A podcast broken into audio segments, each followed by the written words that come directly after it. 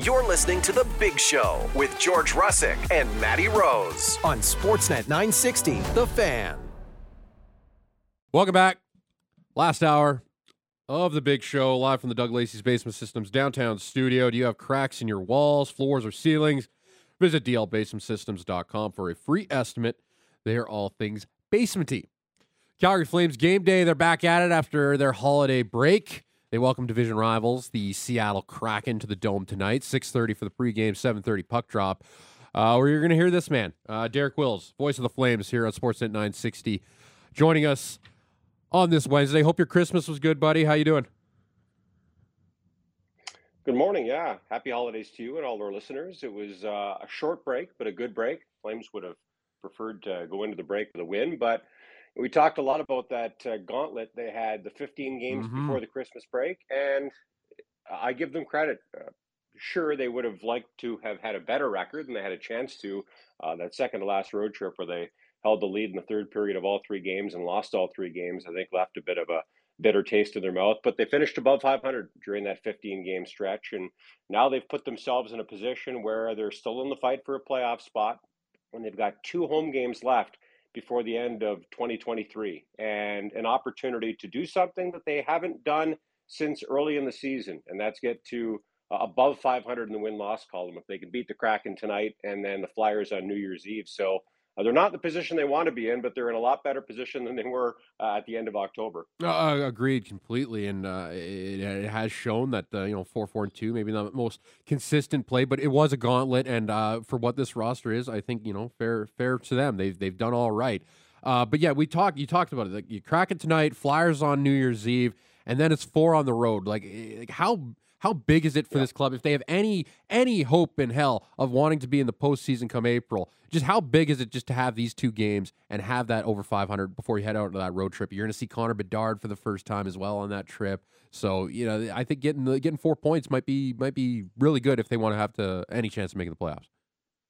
Well, I think just for their mindset, to be quite oh, honest yeah. with you, because th- this is a team that really put themselves behind the eight ball. Uh, they were awful in October, and maybe we should have expected them to struggle a little bit. A uh, new general manager, new head mm-hmm. coach, mm-hmm. lots of new players, a new way of playing in the defensive zone. But I'm not sure anybody saw two seven and one coming.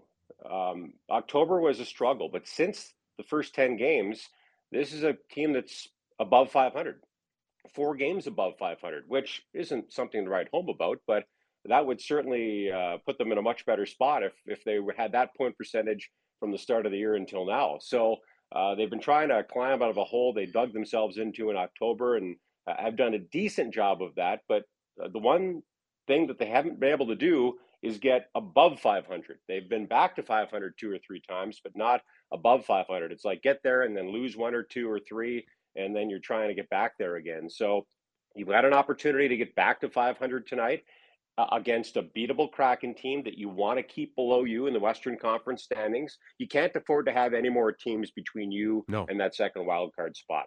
The number of points you're out is one thing. I think a bigger thing is the number of teams between you and that spot.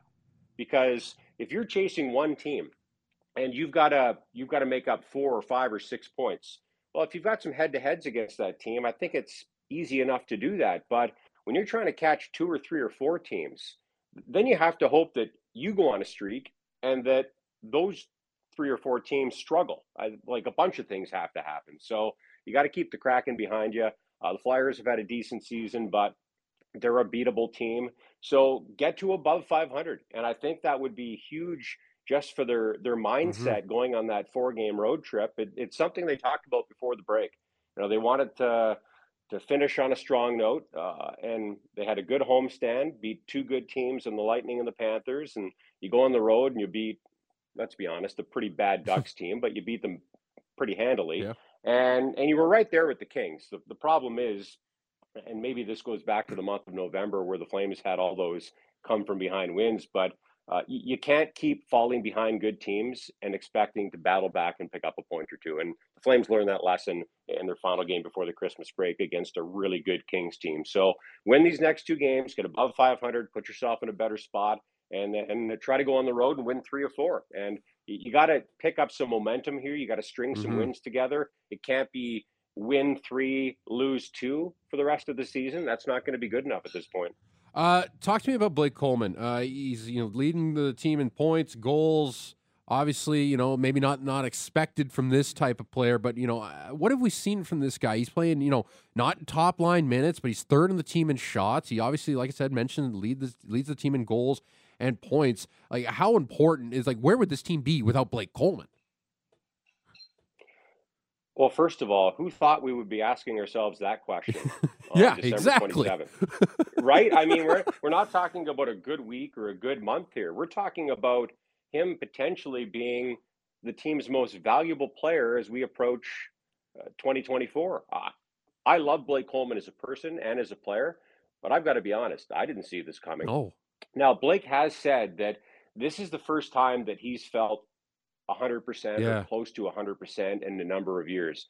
And I, I'm not sure that any of us realize how much long Stanley Cup playoff runs can take out of a player because you know that two month grind it's physically and mentally taxing and then on top of it you've got a short off season that follows so you don't have uh, the time to, to rest and recover that you would if you didn't make the playoffs or went out and round one two or three and he did that two years in a row so I'm not sure that he's been 100% until this season since joining the Flames. He's been a good player since joining this team, but he has taken it to a whole new level. I, I in a million years, wouldn't have predicted that, you know, this deep into the season, 34 games into the season, that Blake Coleman would be leading the team in goals with 12 and tied with Nazem Kadri for the team leading points with 24. And you also look at his plus minus rating. He's a team best plus 11. Yeah. And that's despite the fact that he's playing on a line with Michael Backlund and right now Jonathan Huberdeau, mm-hmm. but a line that quite often, and more often than not, I would say, gets the toughest matchups because they're the best line defensively. So they're put on the ice whenever Ryan Huska has a chance to get him on the ice against the other team's top players. And way more defensive zone starts than offensive zone starts. So you, you have to be good in your own end to get the puck to the other end of the ice, and then you've got to do your damage once you get there. So his start to the season has been incredibly impressive. And I know he doesn't wear a letter, but he's also one of the many guys in that room that leads by example. And he has a bigger voice in the room, I'm told, this season than he has the last couple. So yeah, he's been great for this team. And if if we were to pick a midseason MVP, I think he would certainly be top three on most people's ballots. What have you made of the, the impact of the, the kids so far this year? I know that was a, a, focus for a lot of fans, and then Craig Conroy mentioned that specifically when he was introduced as the team's GM. Um, from, from my vantage point, so far so good. Uh, but from from where you've been sitting, uh, what what have you made of the the kids' impact so far on this team? Hi, Peter Glenn. Hi. Happy holidays. Yes, happy holidays to you as well. Um, well, uh, as my broadcast partner Megan Mickelson uh, nicknamed them, the Kadri and the kids line has been fantastic. Uh, Connor Zary, I haven't checked since the break, but um, I was checking every game before the break. Uh, he was second in the NHL in rookie points per game behind the other Connor Bedard, the first overall pick. So you know he has been incredibly impactful with the puck for sure. You, you look at the, the seven goals and 17 points he has in his first 24 career NHL games, and it's funny. Uh, it's funny to hear coaches and players say that they didn't expect it, but both Ryan Huska and Connor Zary have said they didn't expect it. They didn't expect him to be this impactful offensively this early in his NHL career. And he might be one of those rare guys. And I spent 13 years calling AHL games, and this is my 10th year calling NHL games.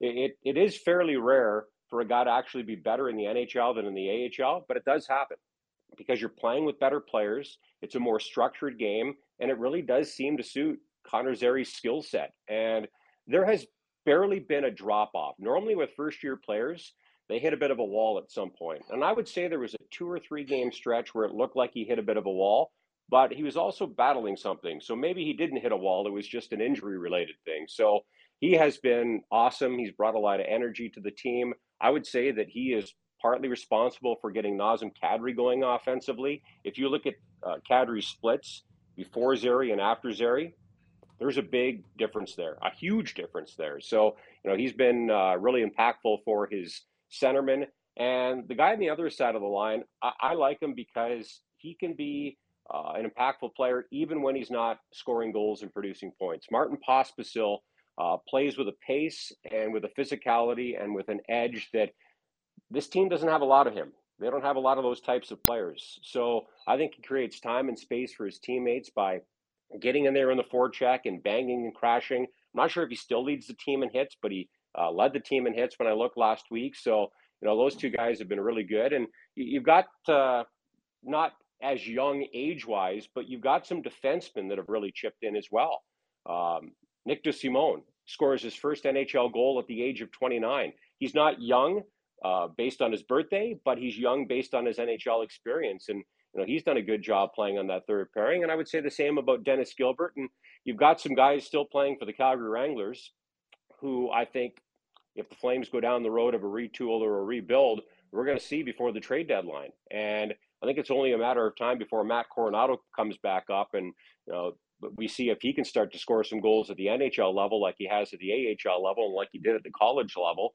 And uh, even Jeremy Poirier, uh, young offensive defensemen are hard to find, and I think the Flames have one. So I'm kind of anxious to see him at the NHL level as well. And who knows, we could see Adam Klapka as well. You know, he's a big guy with a good skill set. And then of course there's Dustin Wolf.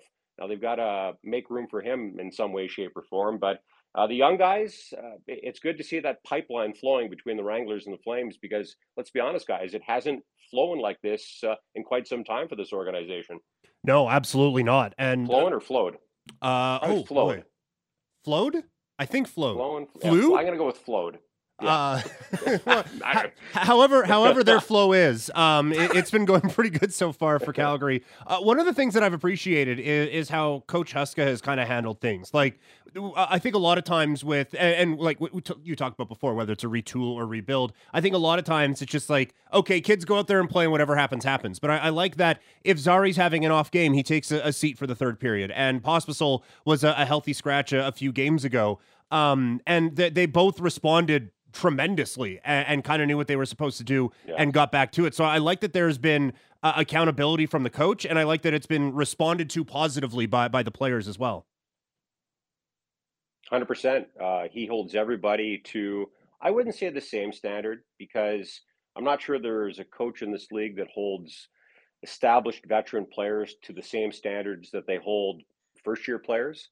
But when you look at uh, well, the ten years that I've been calling Flames games, Sean Monahan was a healthy scratch. Johnny Gaudreau was a healthy scratch.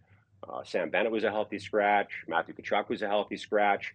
And I, I, think it's an important lesson to to teach players earlier in their career. And sometimes it doesn't hurt to give them a bit of a break mentally and physically, and to allow them to watch from our vantage point up in the press box because the game looks a lot different from up there than it does at ice level. And I certainly was reminded of that when I had a chance to call the Heritage Classic from ice level. It is so much faster and there is so much less space when you're watching the game from ice level than when you're watching it from 80 or 100 feet away in a broadcast booth or a press box. So, you know, having that vantage point, I think, can be helpful for the players as well. But I really like the way that Ryan Huska has managed the bench in games. Uh, he's got a really good feel for who's going and who's not. And he hasn't been afraid to sit even his highest paid players, like he did with Jonathan Huberdeau for a third period, or, or his young guys, like he has with with Martin Pospisil, and I think on one occasion Connor Zary, but Zary's been pretty darn consistent. So uh, that's not uh, a road he's had to go down all that often. But yeah, he has not been afraid to go down to three forward lines. Um, and there are a couple of guys who have fairly regularly sat on the bench in the third period. And again, we talked about the young players and and the internal competition that they've created, I think it's allowed the head coach to to send those types of messages because when you don't have that pressure from the bottom, so to speak, and you don't have any players that you can turn to when you want to send a message to uh, one or two or three other guys, then I think it puts you in a tough spot. So I think he's done a really good job managing the bench and, and managing his players. And uh, I think that helps build a culture, which is what the Flames are trying to do right now. Uh, talking with Derek Wills, voice of the Calgary Flames. You'll uh, hear him tonight as the Flames host the Seattle Kraken. 7:30 puck drop. We'll be on there at 6:30 uh, with your Flames talk pregame. Uh, Derek, the, the, Flames are currently four six and one in the month of December. Like we mentioned, you go you win two games here. You're 500. You're likely maybe a wild card team heading into the new year. I, I just want to say, like, what does this team need to do in the month of January to maybe like because January, I feel like it, has got to be the decision month. This is the month where you're going to be like, okay, are we in it or are we out of it? Because I don't think they can go into the month and play another 500 type month and really seriously think about playoffs. At that point, I'm thinking, okay, we have to start wondering what are we going to do with Hanifin? What are we going to do with Tanev? And what are we going to do with yeah. Lindholm? Yeah, I'm not sure outside of them going on a crazy run because January's a tough month. You, know, you got Vegas in there, seven in a row, or yeah, yeah win yeah, yeah. win eight out of nine or eight out of ten, that it's going to have a huge impact on yeah. what the, the team does with those uh, pending unrestricted free agents. But I would say the January schedule's a lot easier than December's schedule. Mm-hmm. Uh, the Wild are a good team, uh, a team you're going to be fighting with for a playoff spot. Same can be said about the Predators. Coyotes, twice. Uh, the Flyers are a beatable team. Yeah, the Blackhawks, I know that they've got Connor Bedard, but they're very beatable. Uh, the Senators have had an absolutely awful season. Coyotes been pretty good, but beatable.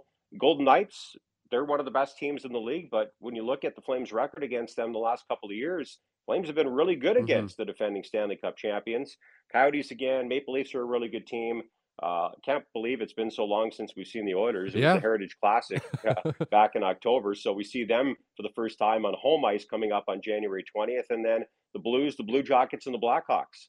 I mean, January is not the gauntlet that December was. So you've got to make some hay in the month of January. Yeah. And I know for a fact, uh, regardless of what some fans want to do or uh, what management might want to do, these coaches and players, they're not interested in a rebuild or a retool if they can avoid one. They're not. They want to win hockey games and they want to make the Stanley Cup playoffs and give themselves a shot to make some noise and pull off some upsets, kind of like the Blues did back in, in 2019.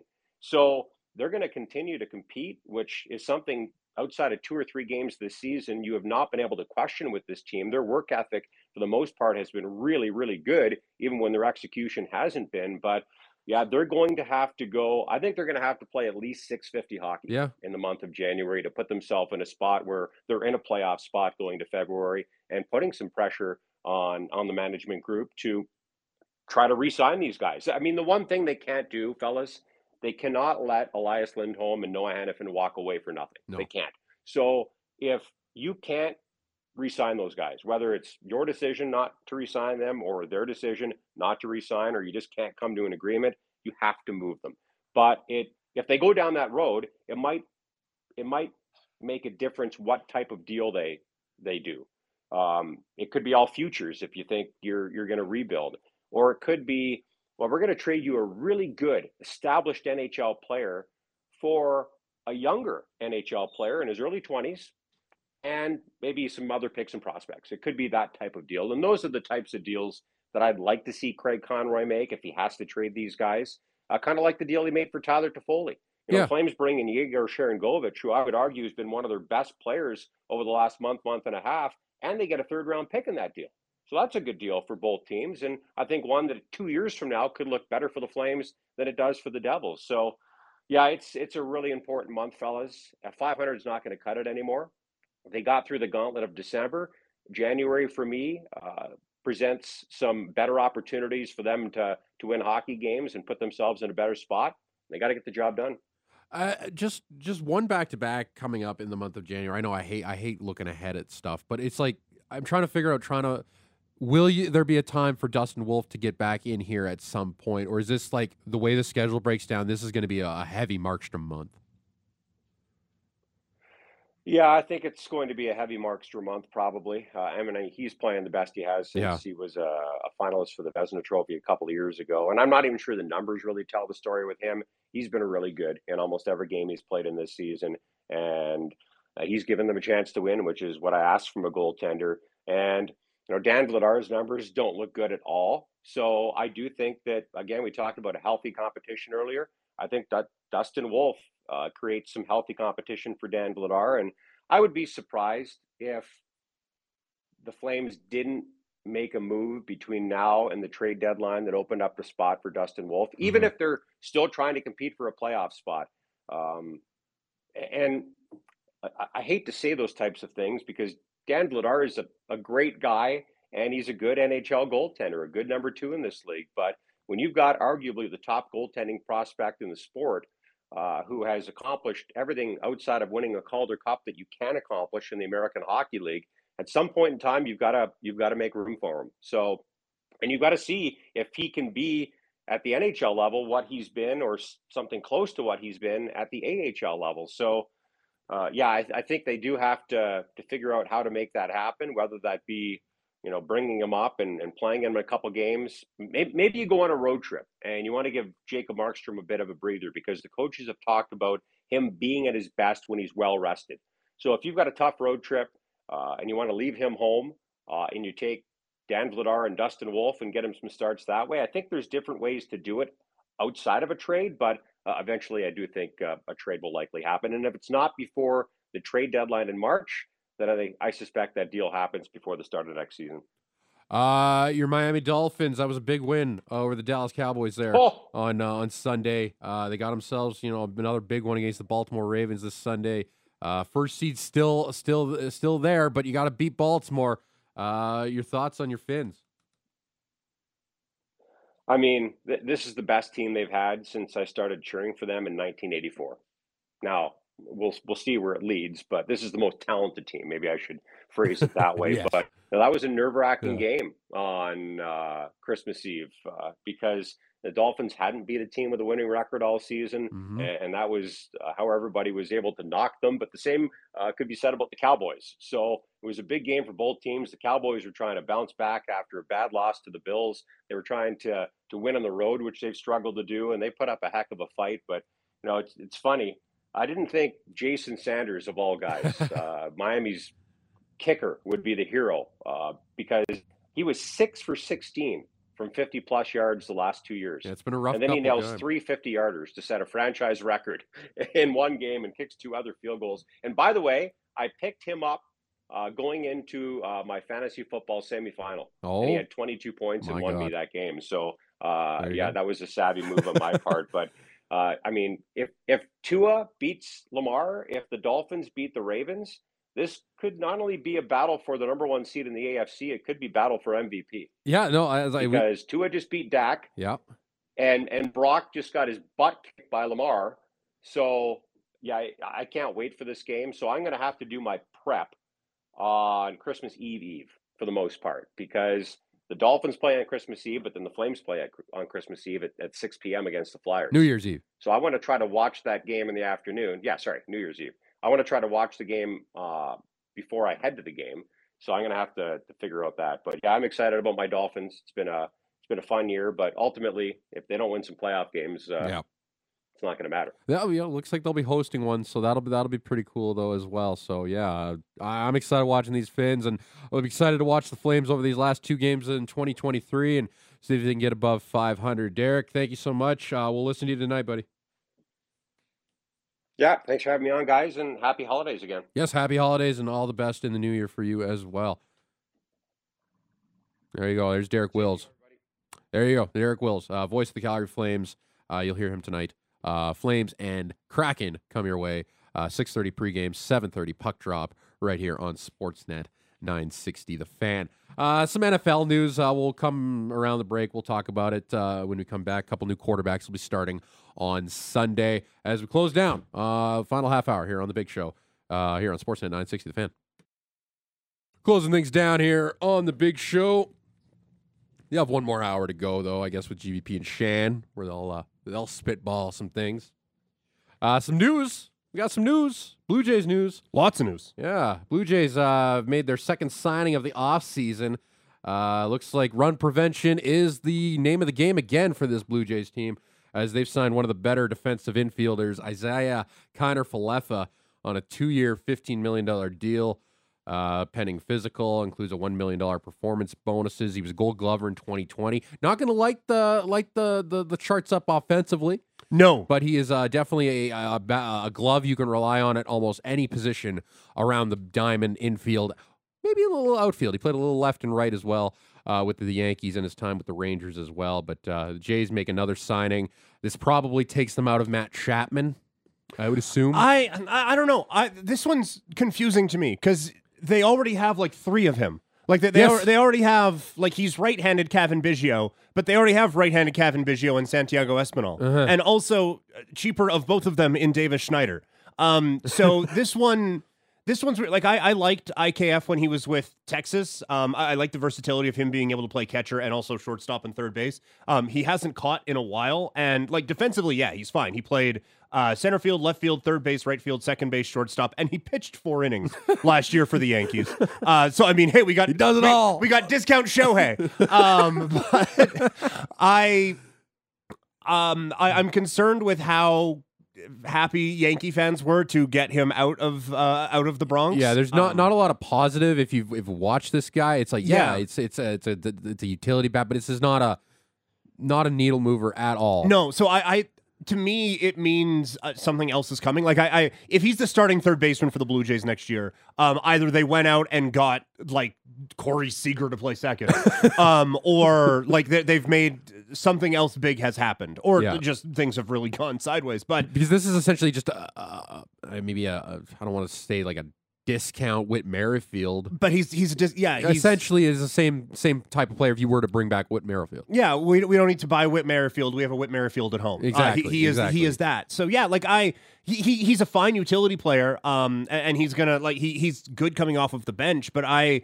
I hope this doesn't stop them from doing something else. Like to me, he is a, a fine bench piece, but um, if they are locked in with the, the outfield that they have, it's so clear that improvement has to come somewhere on this team, and you're running out of places to do it. And quite frankly, there isn't the player to do it. I don't think at second base. So uh, unless there's a move coming that that kind of seems out of nowhere, that this one's really confusing to me, to be honest. Yeah, it's it's it's a move where, like again, yeah, it, it's it's like there's still there's still a lot of you know bigger name free agents out there still like that I don't know how much you're in on a Justin Turner or even an Evan Longoria at his age. Yeah. Um, to play that third base.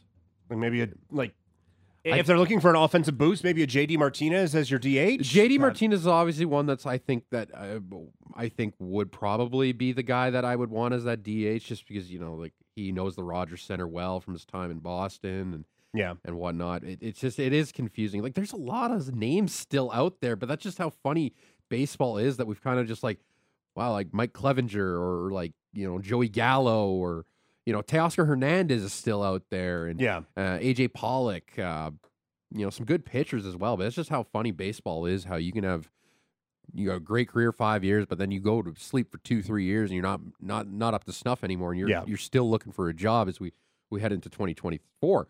Uh, there's a lot of names out here that they're still like the former Blue Jays or linked to the Blue Jays. I don't know. It is not a needle mover for sure, but it is the second signing. I like to bring back Kevin Kiermaier. Love that yesterday. Yeah. Um, we'll see. IKF. And and we don't know. Like Springer was banged up quite a bit last year. Yeah. Maybe, like maybe if they are still in Bellinger sweepstakes, like maybe Springer is more like they, they cycle through DH. Mm-hmm. Like that. That didn't seem like the plan this offseason, but maybe given how things have kind of shaken out, maybe they pivot to still having the DH spot just available for um, a Springer to take a day off, and you put like a, if you do bring in a Bellinger, you put like just have an outfield of three center fielders across and do it that way. So like maybe that's it, but this is it's definitely still an incomplete offseason for Toronto. At yeah, least I hope. And it, it, it, it, there still has to be some moves. I would assume, like you know, if you have to. I don't know. It feels like eh, once they were were out on Shohei, and obviously they didn't have uh, Juan Soto. Is like they didn't have a have a third plan, and maybe that third plan was just running it back with the same crew. We obviously have a, a top five pitching unit, yeah. in Major League Baseball, and you're hoping that uh, can get back to to where it was as well. But you need more from Vlad. Obviously, you need yeah. more from the the offensive guys that you have. But I still, well, and that's that that's the big piece. Sorry to interrupt, but th- no, that is good. the big piece. It, it's like the the biggest offseason acquisition mm-hmm. would be MVP Vlad again, right? Like mm-hmm. if he gets back to, to where he was when he was competing with Shohei yep. for MVP 2021, then then this team is going to to kind of get back there. But uh, even even if they go out and get Bellinger and JD Martinez, if Vlad Guerrero Jr. is still 266 with 25 bombs, then the, the, this same. team this team isn't going to go anywhere. Like he specific like it, it's a lot to put on one player, but he specifically needs to be better for, mm-hmm. for this team to, to make any noise. So yep. bring in your IKFs and whoever, but that needs to be the guy who gets this thing back on track for Toronto. Uh, two years away from uh, UFA status, and I'm sure the Jays are probably okay with paying him less than 300 million now. yeah. Which is probably what he's going to get. Uh, but that's uh, that's your Jays signing. Uh, a couple NFL quarterback changes of note. Uh, Tommy DeVito, your time in the sun is over. You were benched again officially as Tyrod Taylor is now the starting quarterback for the New York Giants over these final two weeks. Um, you know, it was a nice story. I'm sure there's yeah. there's still more coming from Tommy DeVito. He was an undrafted quarterback. He is a rookie this year, and uh, I mean, his coming out party was against one of the worst defenses in the NFL in the Green Bay Packers. Um, but yeah, no, uh, they moved to Tyrod Taylor, uh, the Tommy DeVito time in the sun, like I just said. We'll see if he's still out doing appearances yeah. in, in North New Jersey. Yeah, I, I, wouldn't. I wouldn't hold my breath on on those. I wouldn't be working that into their budget. No, if I were the the DeVito. He, he got his sauce out last week. Yeah, capitalize on your 15 minutes while you still can. Yeah, no, he'll he'll be a, a radio analyst for uh, New York Giants something three years from now. Uh, WFAN uh, Tommy DeVito. Yeah, exactly, but not like in a good spot. Like he'll he'll get the evening when there isn't a Yankee game spot.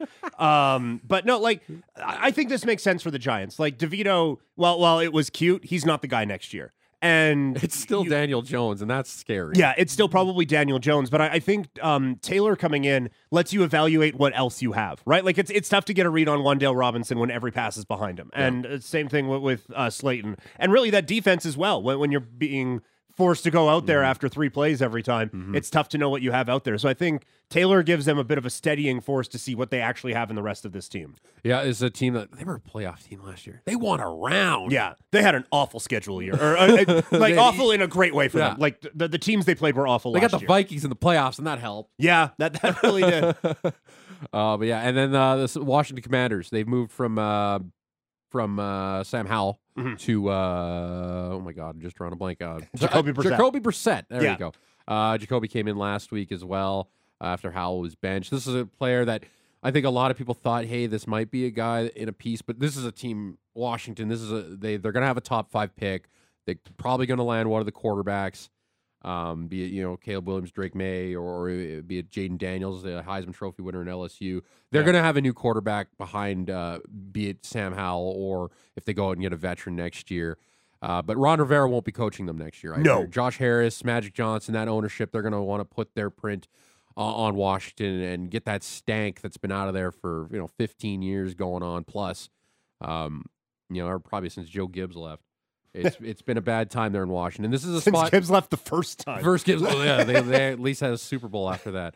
Uh, but no, this is a this is a team that it's likely going to be a favorite if Bill, Bill Belichick does find his way into a coaching job next year. That's not New England. Mm-hmm. Washington's probably a spot that's going to want to have him as, as their number one. They're going to uh, spend a lot of money to, yeah, to try to do and that. I think uh, you know Bill. He lives on the East Coast. He lives in Nantucket. You know, you know DC's close enough. It's and, and this is why I think he probably also wants to go to a place that has an establishment, like and has a has a has a fan base behind him. This is why him going to L.A. to be a Chargers head coach, I don't think would work. I, yeah. I just don't think there's that football culture. It's not there. Like they're they're a road team. They play eight, 17 road games. Yeah, it's it, it's bad, and I don't think even like Bill, Bill Belichick would bring in uh, the fans to to L.A. because it's just not a football town either no. way. But that's where I think Washington's going to go with with Bill Belichick if he does shake out in New England. Yeah, but that is a team that's going to be moving forward with a with a new quarterback that's been struggling for so long trying to find that quarterback. Yeah, I love the idea that Belichick, like if they pull off the upset against the Bills here, just keeps winning and moving them out of spots to, to draft these quarterbacks. Like oh I just, yeah, no Caleb Williams like, or Drake Maye for you. Yeah, because they were yeah. already in a top two spot. Yeah. Now they're they're drafting third, tied with Washington right now. Yeah. Um, God, this has been like. I, I spent all day sa- Saturday, Sunday watching NFL and all of it, or Sunday, Monday, or whatever it was. Uh, none of the days actually mattered. It was the holidays, but they all blend together there's been some dreadful football this year. Like I, I have, I, I love that the, the Raiders are still in the playoff hunt. Raiders are a bad football team. They Raiders should not be in the playoff. Hunt. Two weeks ago, yeah, three yeah. weeks ago, they, they won a game completing zero passes in the second, third, and fourth quarter. Like yeah. they've been a bad football team. Same thing. Like all these teams that are still involved in it are bad, and so I'm kind of just, I, I, I love the NFL. I'm gonna miss it when it's gone. I'm kind of ready for this season to be over. And let, let's just get this draft. Let's get five good new quarterbacks in here and and get this thing going again. just and, want some health, right? Like, yeah. like the amount of guys that, you know, Kirk Cousins was having a career year, tears his Achilles. Yeah. Obviously, Aaron Rodgers, he now his story never even got started uh, with the New York Jets, and he'll be back obviously next year, you'd think. It's It is. It, it, it's it's the quality of that offensive line. Like they, the offensive line cannot keep up with these defensive players. Like the defensive ends, like you're asking them to try and block six six guys that are 270 pounds that run a four five. Like yeah, it's it's the position.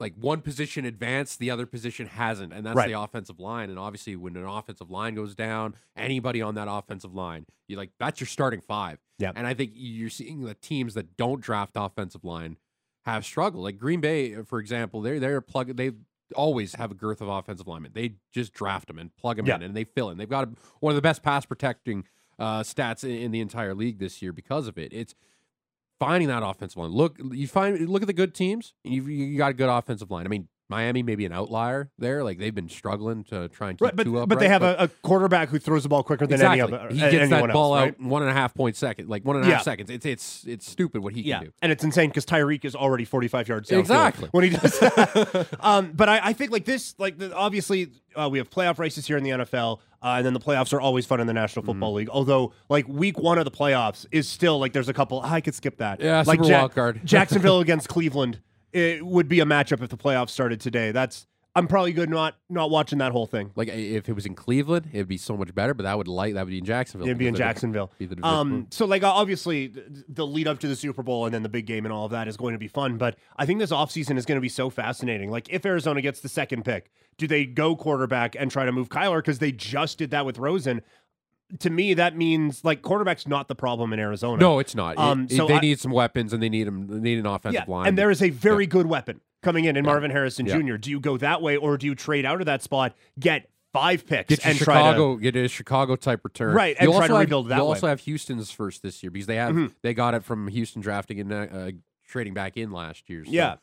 So where do they go? Like do, the, the Patriots obviously go quarterback, but if someone leapfrogs them, like I don't think Daniels is the third best player in this draft, but he could go three Yeah. because teams are desperate for quarterback. Yeah. And then that leaves Washington on the outside looking in. You know, like what do the Chargers do? It, it just I, I think this draft is going to be so fascinating after a couple of years where like last year there were quarterbacks involved, but two Mm-hmm. years ago it was Kenny Pickett.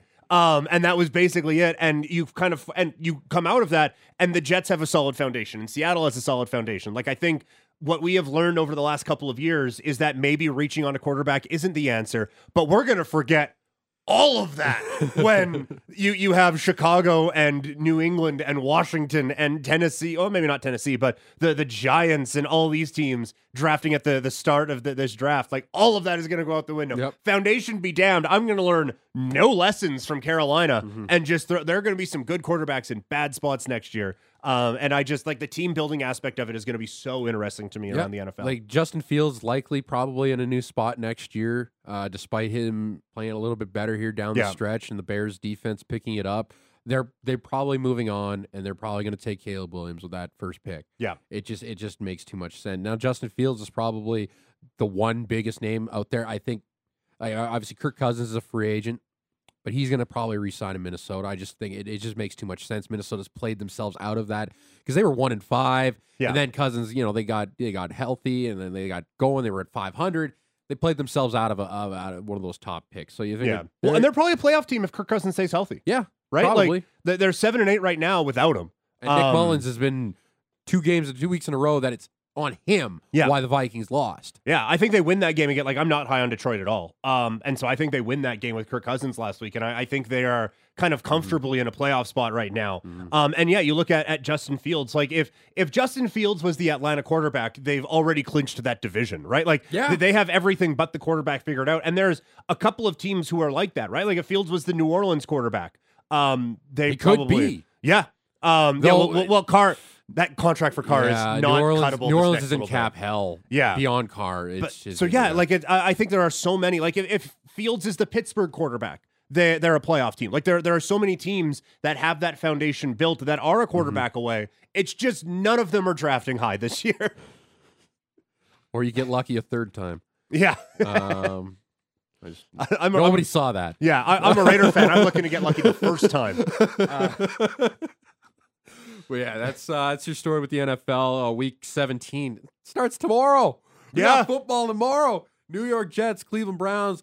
Uh, that's gonna be a loud dog pound.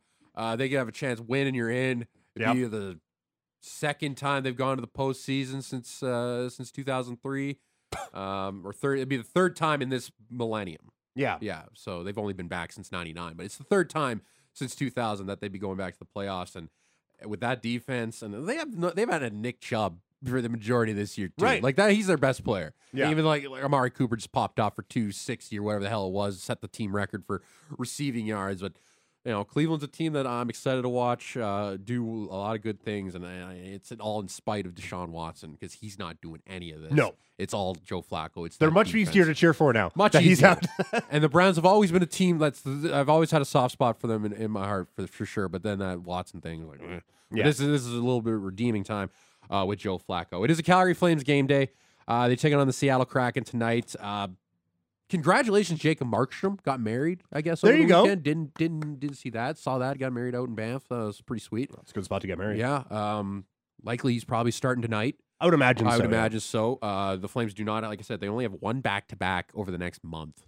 It is like the, the schedule sets up for a lot of Markstrom, right? Like they, Yeah. they have this game here, then they're off for three before New Year's Eve against Philadelphia, and then it is game on, day off, game on, day off. It is Tuesday, Thursday, Saturday, with like you said, the one Sunday thrown in Mm-hmm. um, uh, against the Blackhawks. But then it is Tuesday, Thursday, Saturday, the rest of the Yeah. month. Like it, it is set up perfectly to play almost exclusively Jacob Markstrom. I, I think he's going to get a lot of run in, in this next little stretch. I think Like, it, we'll- it- yeah, it'll depend on on like how the, the, the team wants to go. I think obviously Yeah. Jacob Markstrom gives you uh, the best chance, and I think obviously the play in this team is to win as many games as possible and make the playoffs. I think that's still the goal in the house and whatnot. And obviously Jacob Markstrom gives you that best chance, but yeah, you also don't want you know Dustin Wolf to get too dusty. You don't want to get uh, obviously he'll be playing down in, eh, with the Wranglers, but also Dan Vladar. He needs to get worked in here if you want to showcase him to, to some other teams.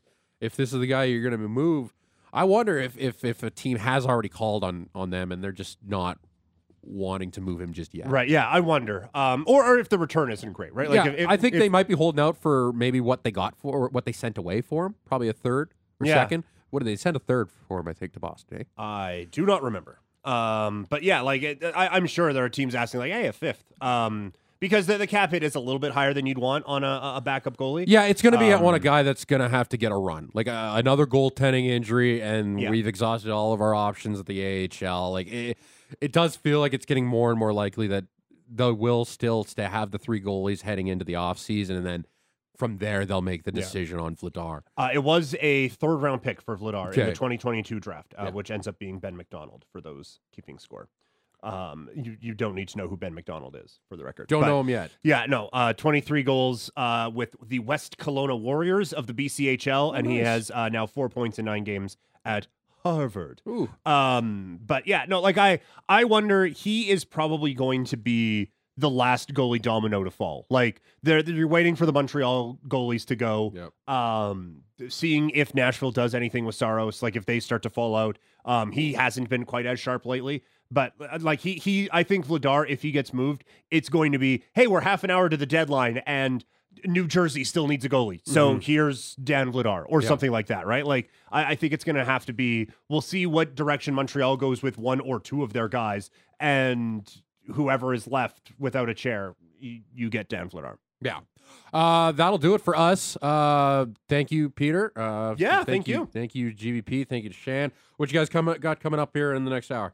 Uh, with the World Juniors going on, it's kind of giving us a taste of international hockey. I wanted to have a discussion with Shan on what the uh, rosters for Team Canada or the United States would look like if we had a best on best with NHL players. Oh, Ooh. We love those conversations this time of year. It's the best, Yeah. best, best uh, talk around. Spoiler alert, not great for Canada. Goaltending is not great for Yeah. Canada. That is for And the sure. U.S. is so good. Well, the U.S. is like it, It's they- a golden period for the U.S. like they they've like this is the second time in the league's history that the top two goal scorers are American. Mm. First time since '98. Oh, wow. Well, Connor will change that at some point here, I think. But yeah. Um, no, like the, the U.S. team is, would be stacked. So Mhm. that- it's an interesting discussion. So uh, looking forward to you guys chatting about that here in a few minutes. Yeah, that'll do us uh, live from the Doug Lacey's Basement Systems downtown studio. Worried about radon? We install custom mitigation systems, reduce your risk. To find out more, visit dlbasementsystems.com for a free estimate. Uh, Matt Marchese, Derek Newmeyer, Derek Wills, those interviews will be up on our Spotify, Google, Apple, wherever you get your podcasts. Uh, we'll be back tomorrow. We'll have Ross Tucker. We'll have Brent Cron in studio as well, and David Amber is going to join us. Uh, talk a little NHL as well. That's uh, that's tomorrow. Uh, Flames game day tonight, six thirty pregame with the Kraken. Uh, seven thirty puck drop down at the Dome. Enjoy it. Stay safe out there, and uh, we'll talk to you tomorrow. Bye. Sit, Ubu, sit. Good dog.